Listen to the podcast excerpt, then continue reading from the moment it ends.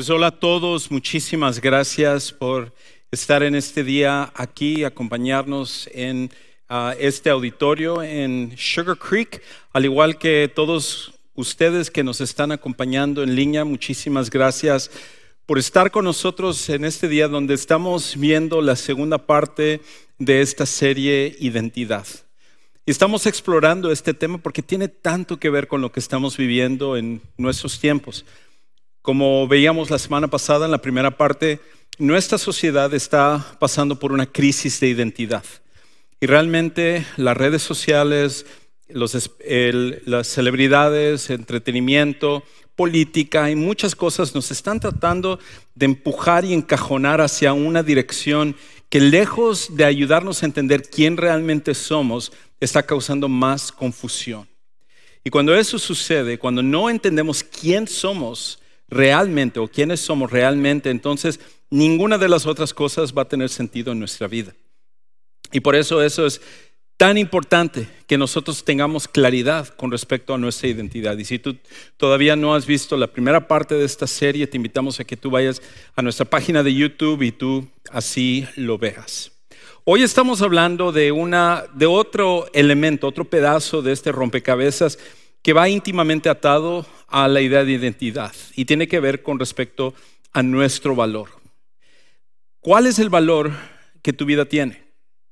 ¿Cuál es el valor que tú tienes en este mundo? ¿Tienes valor o no tienes valor?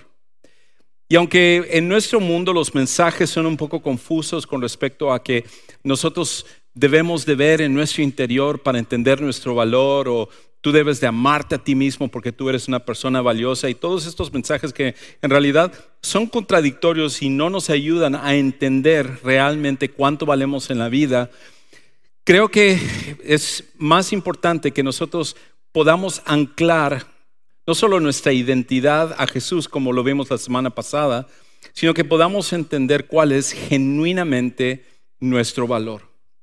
Y esto es importante porque en nuestro tiempo tenemos un problema y es esto, que hemos adoptado una idea equivocada acerca de lo que valemos. En nuestro tiempo lo que nosotros hemos hecho es que hemos adoptado una idea equivocada acerca de lo que valemos, acerca de dónde está nuestro valor. Lo estamos conectando a cosas que a la postre no nos van a ayudar a entender si tu vida realmente es valiosa o no lo es. Porque cuando conectamos nuestro valor como seres humanos a ciertas cosas, lo que termina haciendo es que realmente quita de nosotros nuestro verdadero valor y no nos ayuda a entender quiénes somos. Porque otra vez, valor e identidad son dos cosas que están íntimamente atadas. Ahora, esto es algo que lo podemos ver en los movimientos modernos, sociales. Muchas de las cosas que están pasando, que se están empujando, como el transgenerismo, como el homosexualismo, como, como el aborto, y muchas de las cosas que ahora se está tratando de normalizar como si no fuera la gran cosa.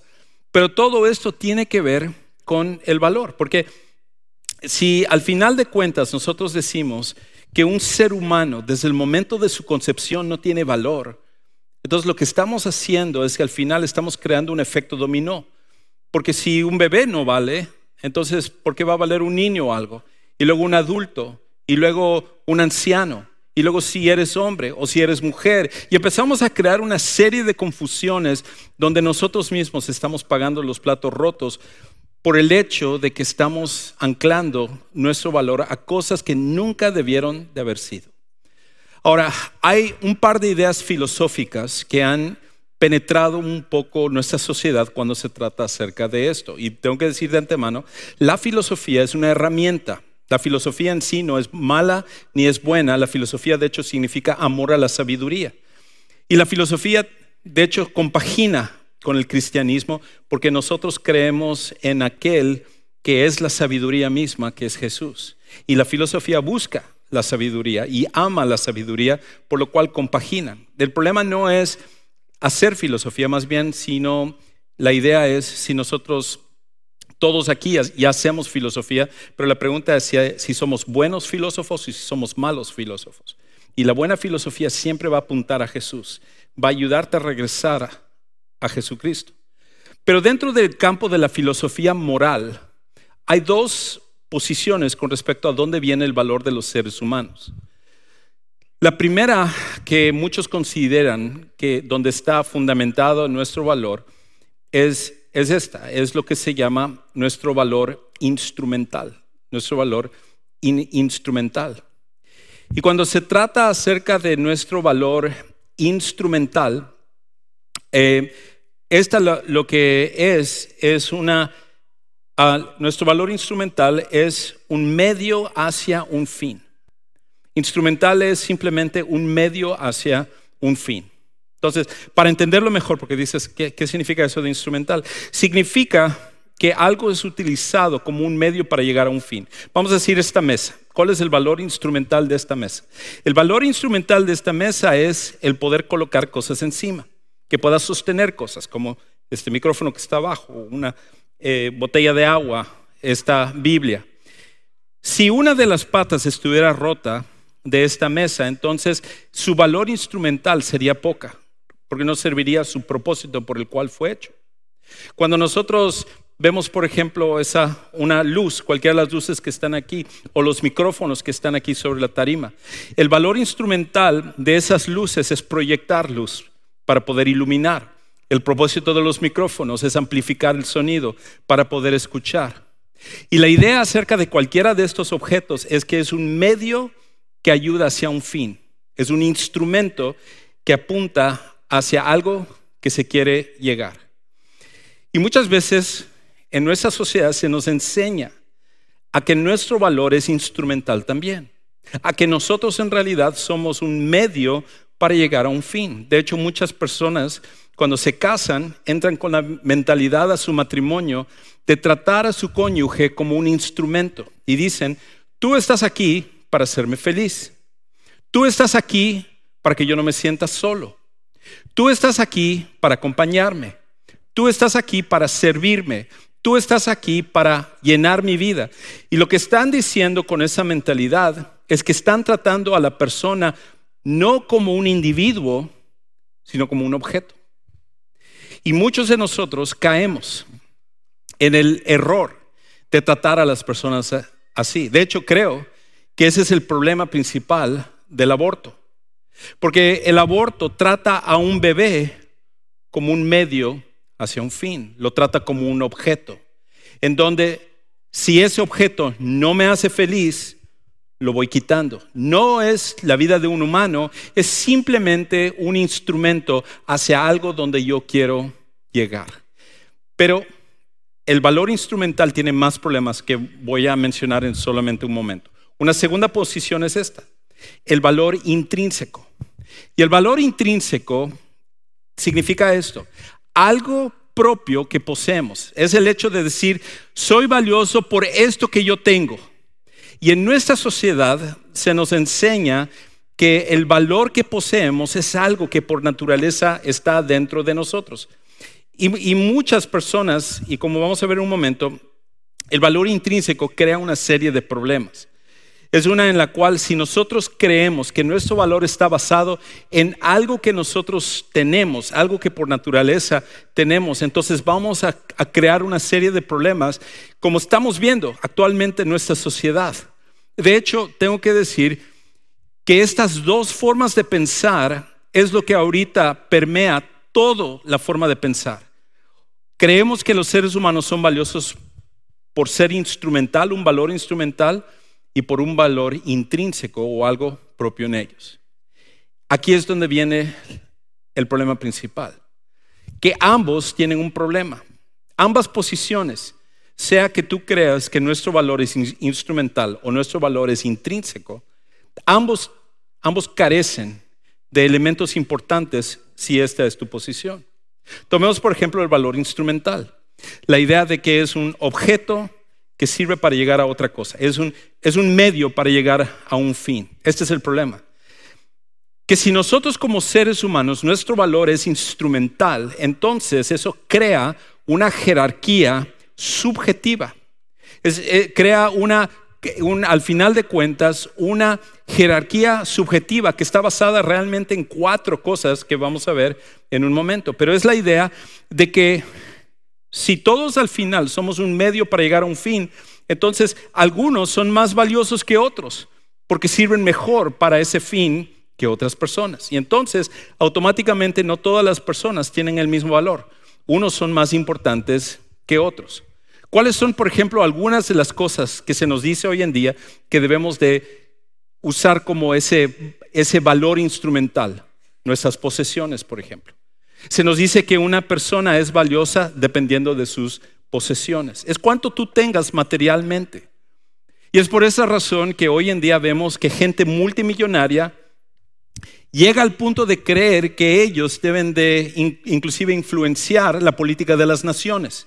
Y tenemos muchos de ellos que a nivel mundial se meten en cosas que no deberían simplemente porque piensan que porque tienen dinero, sus posesiones les hacen más valiosa su opinión que tu opinión, la mía o de cualquier otro ciudadano común. Y en nuestra sociedad eso es lo que se nos empuja. Se nos empuja a creer que mientras más dinero tengas, más valioso eres.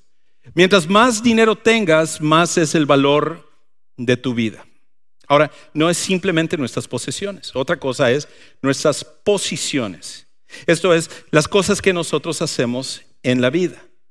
Si tú eres, por ejemplo, en nuestra sociedad un ingeniero o un doctor o una celebridad o un político, entonces tú estás de un lado del, círculo en donde tu vida es más valiosa que, por ejemplo, una persona que es un indigente, una persona que no tiene, que vive en la calle, o una persona que es un obrero y que no gana tanto.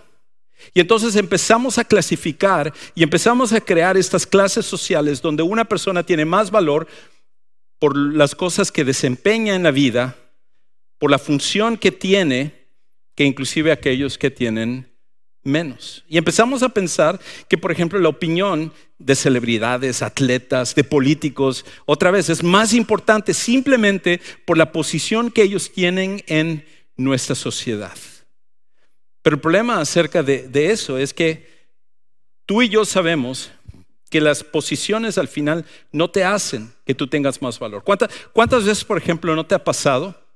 Que tú a lo mejor aplicaste para un trabajo o aplicaste quizás para un colegio o tus papás aplicaron para que tú entraras al colegio o a lo mejor un servicio y resulta que eso que tú necesitabas y querías se lo dieron a otra persona porque estaba mejor conectado. Porque a lo mejor era hijo de un político, hijo de una celebridad, hijo de una persona que tenía una posición más alta dentro de una empresa. Entonces, esas personas sí gozan y se consideran que son más importantes simplemente por su posición que tú, por ejemplo, que no, que careces de esas posiciones. Y entonces, como ven, empezamos a crear un desequilibrio en nuestra sociedad y decir, unos son más importantes que otros simplemente por la posición. Eso no tiene sentido. La otra es nuestras particularidades.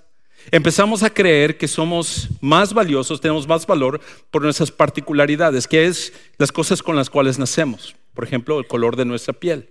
Y empezamos a tratar a unos como más importantes que otros. O empezamos a decir que el género es más importante. Empezamos a decir que hombres son más importantes que mujeres. O ahora es mujeres que son más importantes que los, los hombres.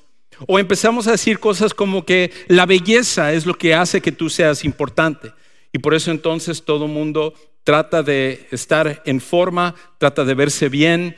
Hay un incremento de cirugías plásticas como nunca antes en todo el mundo, porque las particularidades son los que en nuestra sociedad se celebra como aquello que nos da valor en la vida. Y la última, la cuarta, es nuestras preferencias, nuestras preferencias. Empezamos a decir que, por ejemplo, si tú eres un hombre que te sientes que estás en cuerpo de una mujer o viceversa, o una preferencia sexual o una preferencia política, y empezamos a, crear de que este tipo de personas hay una línea que te hace más importante que todos los demás.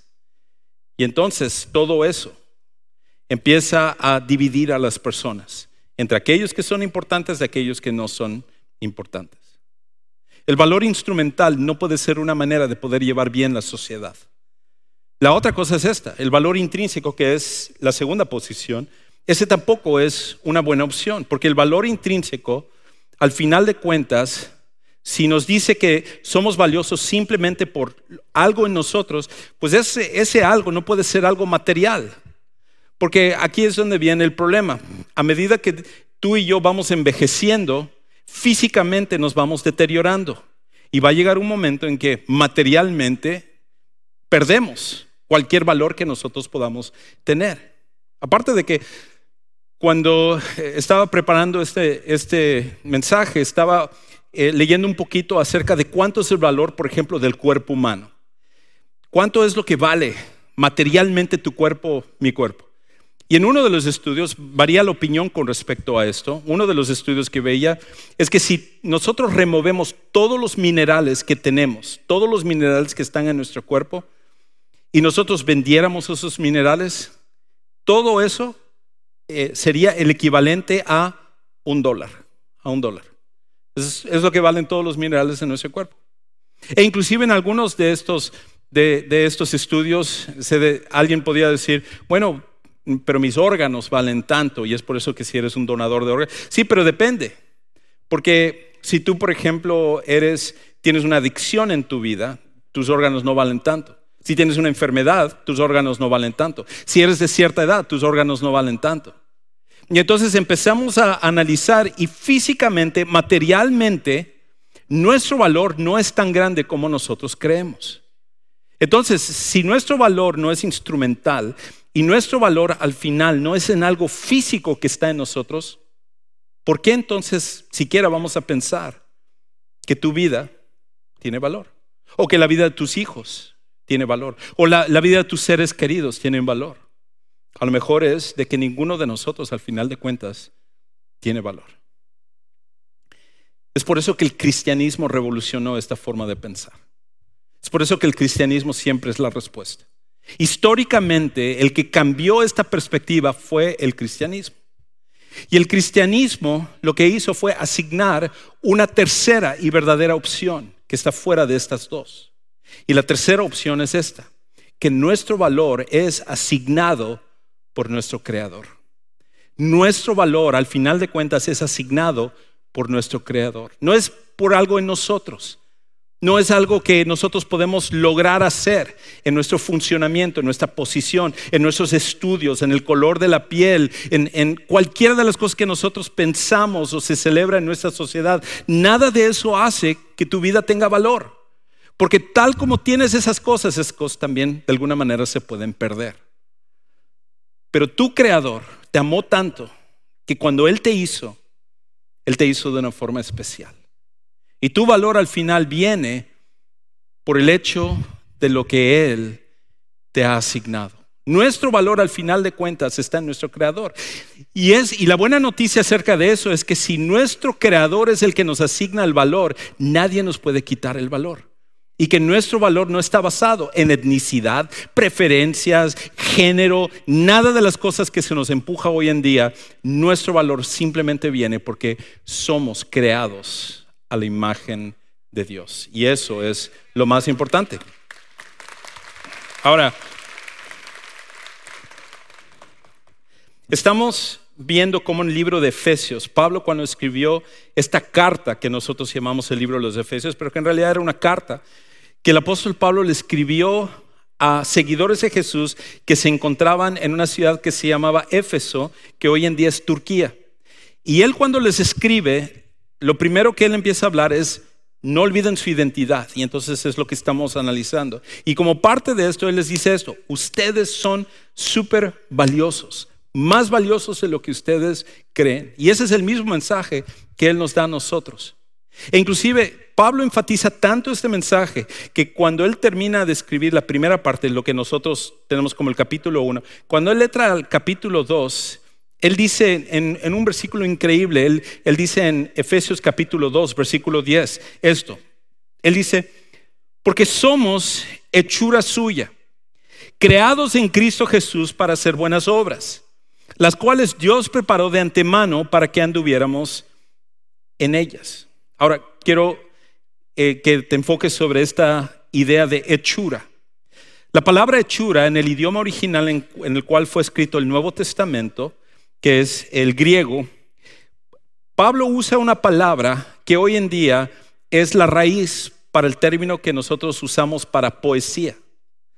Y la idea con respecto a Pablo es de que tal como un poeta crea una, un escrito maravilloso que evoca las emociones, que, que conecta con el corazón, que es algo especial y hermoso, que conecta hasta el fondo de nuestro ser cuando leemos una poesía increíble.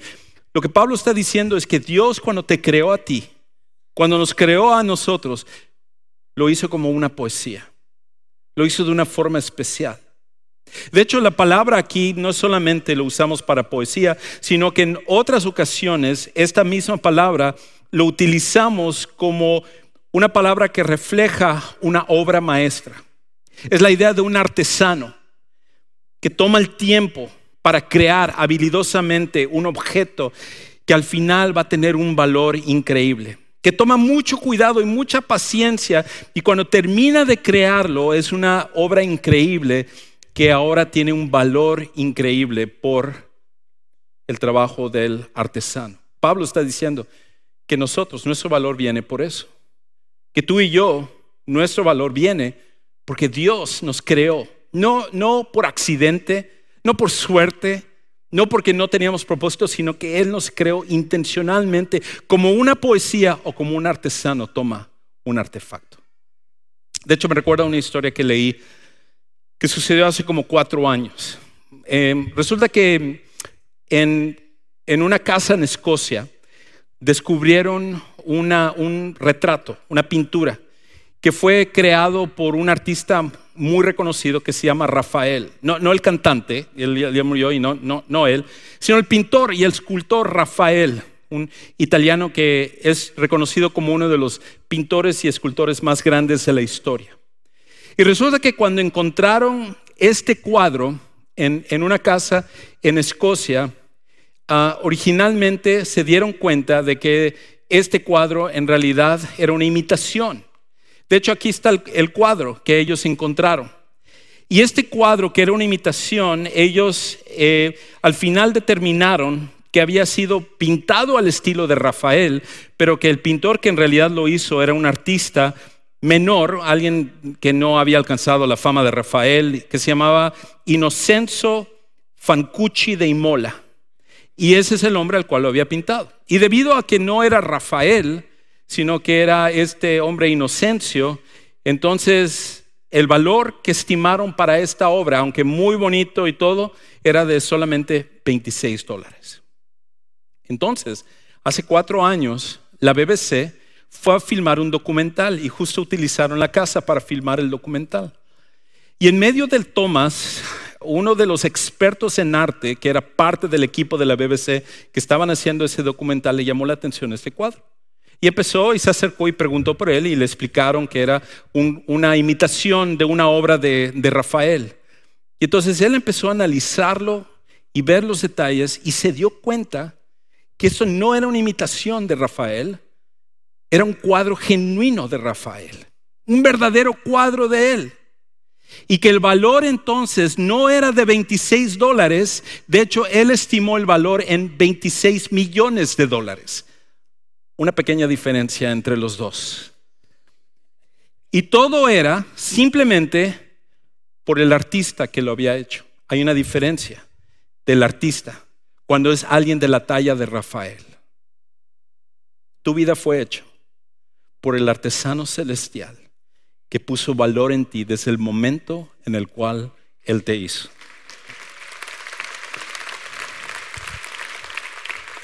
Y eso es algo que nadie te lo puede quitar, porque eso es algo que Dios ha puesto en ti, es el valor que Él ha puesto en ti. Y si, si eso no fuera suficiente, si alguna razón tú dudas acerca de tu valor y tú tienes, tú tienes inseguridad y tú dices, mi vida no vale nada y no sé ni por qué estoy aquí, ni sé cuál es el propósito, ni sé por qué sigo adelante. Si tú todavía tienes dudas acerca del gran valor que Dios te ha dado, pues todo eso quedó sellado, quedó contestada esa duda con una sola cosa. La duda de nuestro valor se demostró con el sacrificio de nuestro Salvador. La duda de nuestro valor, de cuánto valemos, al final de cuentas, quedó contestada, se demostró con el sacrificio de Jesucristo, nuestro Salvador. Por eso Pablo, él escribe en Efesios capítulo 1, siguiendo un poco de donde nos quedamos la semana pasada, en el versículo 6, él, sigue con esta idea, en el versículo 7 y el 8 de que tu valor no es solamente porque Dios te hizo, sino que inclusive por tu Salvador que vino a sacrificar su vida por ti.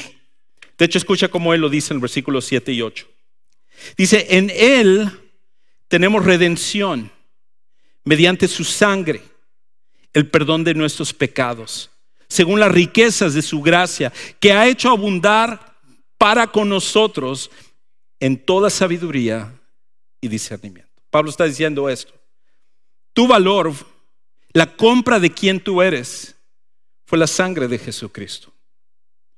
Y entonces Pedro, que él entiende esto también, él, él quizás no, le añade detalles a esta idea. Y él escribe en una carta también que nosotros tenemos en la Biblia hoy, que conocemos como Primera de Pedro, él, él dice esto.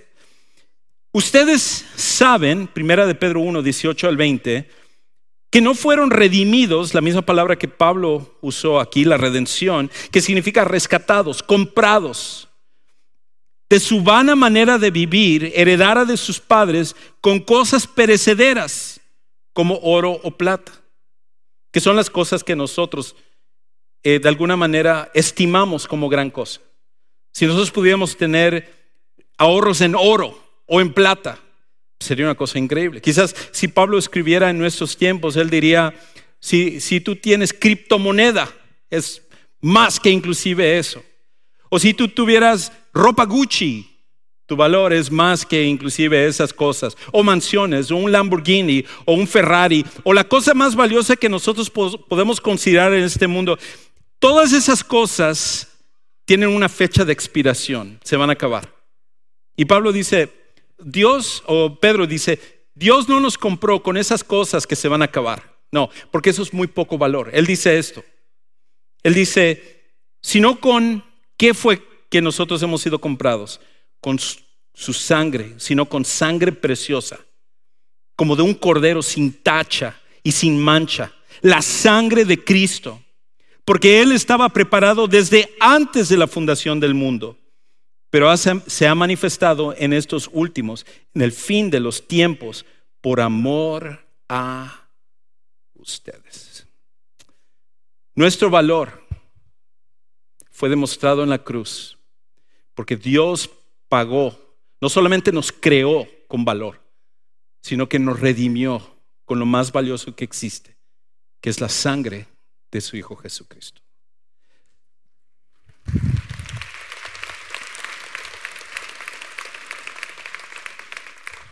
Es por eso que tu vida vale. Es por eso que la persona que está al lado de ti vale también. Es por eso que la persona en tu matrimonio tiene valor. Es por eso que tu enemigo tiene valor.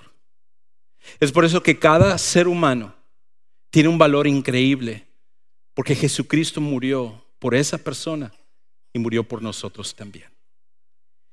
Y por esa razón, contrario a lo que nuestro mundo nos dice, que el valor es en color de la piel o preferencia sexual o eh, eh, decisiones políticas, preferencias políticas, nuestro valor está sellado por nuestro Creador y por nuestro Salvador, que Él estuvo dispuesto a pagar un precio increíble por nosotros.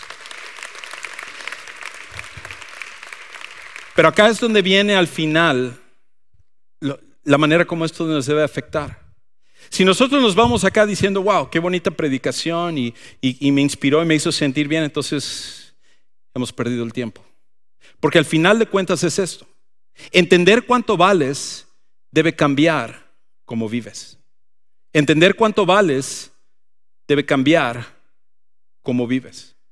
Al final de cuentas, Entender el valor que cada uno de nosotros tenemos, el valor tan grande que tu vida tiene, debe de automáticamente influir, debe de afectar tu manera en la cual vives delante de Dios y en la manera en la cual tratamos a las personas a nuestro alrededor. Eh, me recuerda de hecho a una, algo que sucedió en el 2011, octubre del 2011. En, ah, en las culturas del Medio Oriente hay, por alguna razón, una, una forma de ver, desafortunadamente, tristemente, a las mujeres y a las niñas como algo que es menor, como, como algo menos. De hecho, eh, me acuerdo hace unos años, nuestra iglesia estaba trabajando en unos apartamentos, no muy lejos de aquí, como unas eh, tres, cuatro millas de acá. Y en esos apartamentos, la gerente, que es una seguidora de Jesús, me comentaba en una ocasión de cómo ella había tenido un grupo de personas del Medio Oriente que, que le vinieron a ver y era una mamá que acababa de tener a su bebé y ella vino a verla, a pagar algo del, apartamento y entonces estaba ella molesta y de mal humor y la gerente le preguntó, oye, ¿por qué, por estás así? ¿Por qué estás eh, este, con esa cara y esa molestia y todo? Le dijo, no, lo que pasa es que pues mi esposo quería tener un niño, quería un varón y yo tuve una niña, aquí la tengo y es, para mí ella no, no vale nada. Y es más, ella, dijo, es más, te la regalo, si quieres, quédate tú con ella. Y, esa forma de, pensar, por alguna razón, tristemente, en el Medio Oriente es muy común. Y creo que la razón principal es porque en el Medio Oriente no tuvo el efecto del cristianismo como lo tenemos en el Occidente. Y entonces en, en octubre del 2011 hubo una ceremonia en Bombay, una ciudad de la India, donde agarraron a cientos de niñas que ellas al nacer habían sido de alguna manera eh, rechazadas por sus familias. Y una de ellas, una, una, niña que a ella, cuando nació, su abuelito al ver que era una niña en vez de, de un niño, la llamó la indeseable. Y agarraron y se la llevaron y la abandonaron. Dice ella que, ese era el nombre con el cual creció. En su dialecto, en la India hay muchos dialectos, pero el dialecto específico de ella, ese era su nombre. Imagínate que te llamen a ti la indeseable o el indeseable. Eres una persona que nadie ama, que todos rechazan. Y toda su vida estaba ella creciendo, esta niña ahí. Hasta que llegaron unas personas y empezaron a cambiar la forma de pensar de ellas y a, mostrarles que ellas no eran indeseables, sino que tenían un valor increíble. Y entonces al final celebraron una ceremonia para cambiarles el nombre. Y entonces a cada una le dieron la oportunidad de escoger qué nombre es la que querían. Y ella, al ver finalmente el amor que le estaban dando y el valor que su vida genuinamente tenía, pasó de ser la indeseable y ella cambió su nombre a feliz. Y entonces ella, ella dice esto, cuando esta pequeña niña dice, ahora en la escuela mis compañeros y amigos me llamarán por este nuevo nombre y eso me hace muy feliz. Tu creador te hizo con un valor increíble mandó a su hijo a morir por ti para darte un nombre en el cual un día nos revelará, no el nombre que nosotros tenemos ahorita, sino un nombre especial, único, donde no todos se van a llamar Juanes. Y ese nombre es especial porque tu creador y tu salvador te ama de esa manera. Tú vales porque Él te ha puesto valor. Y cuando es así, cambia todo en nuestra vida. Quizás para ti el día de hoy es el momento de venir a entregar tu vida a ese Salvador que te amó tanto. No se trata acerca de unirte a una religión o unirte simplemente a una iglesia. Es de conocer a aquel que te ama más que cualquier otro y que te amará más que cualquier otro. Y que cuando tú vienes a Él, Él te garantiza que Él cambiará tu vida, perdonará tus pecados y te hará una nueva persona.